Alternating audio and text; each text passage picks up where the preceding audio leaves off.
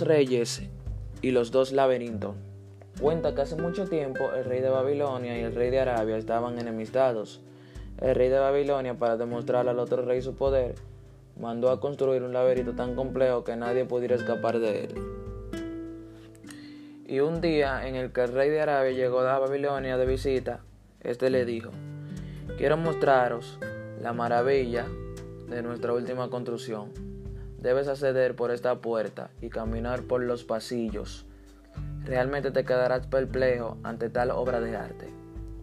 El rey árabe, llevado por su curiosidad, entró en el laberinto y se dejó llevar por los cientos de pasillos que lo conformaban.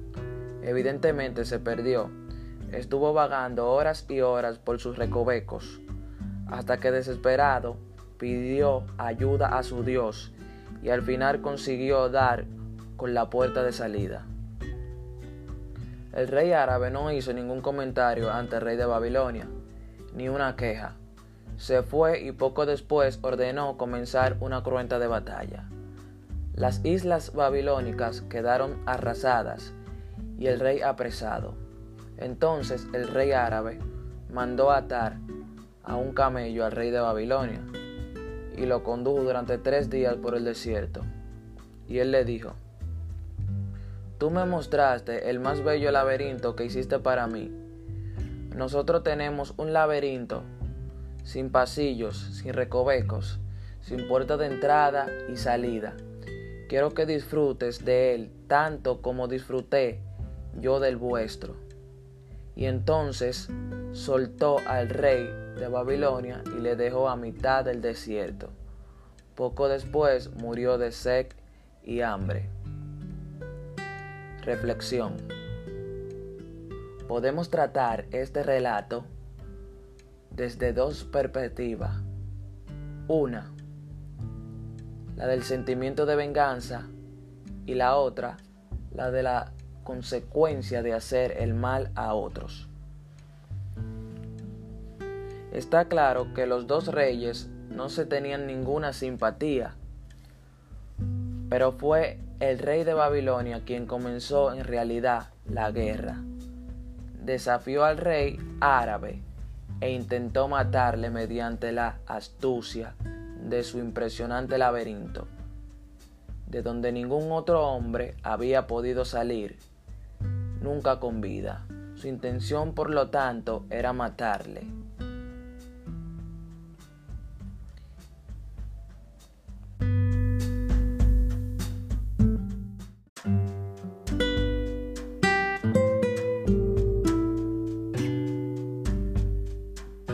Reyes y los dos laberintos. Cuenta que hace mucho tiempo el rey de Babilonia y el rey de Arabia estaban enemistados.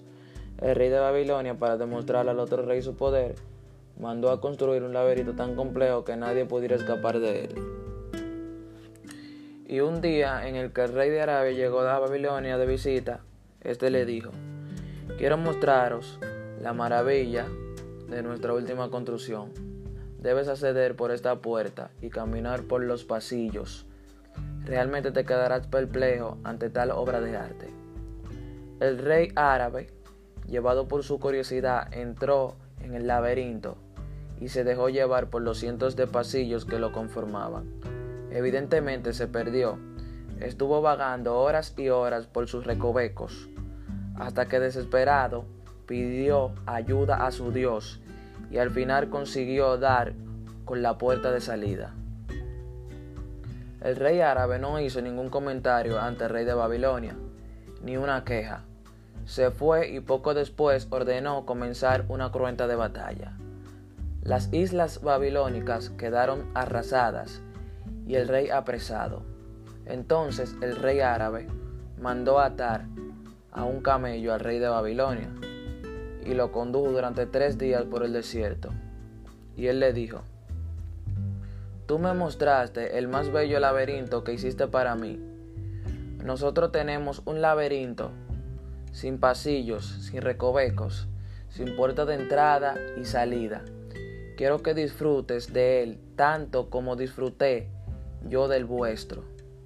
Y entonces soltó al rey de Babilonia y le dejó a mitad del desierto. Poco después murió de sed y hambre. Reflexión. Podemos tratar este relato desde dos perspectivas. Una, la del sentimiento de venganza y la otra, la de la consecuencia de hacer el mal a otros.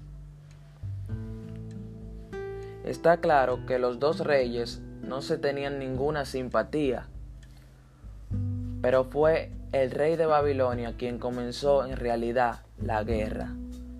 Desafió al rey árabe e intentó matarle mediante la astucia de su impresionante laberinto, de donde ningún otro hombre había podido salir nunca con vida. Su intención, por lo tanto, era matarle.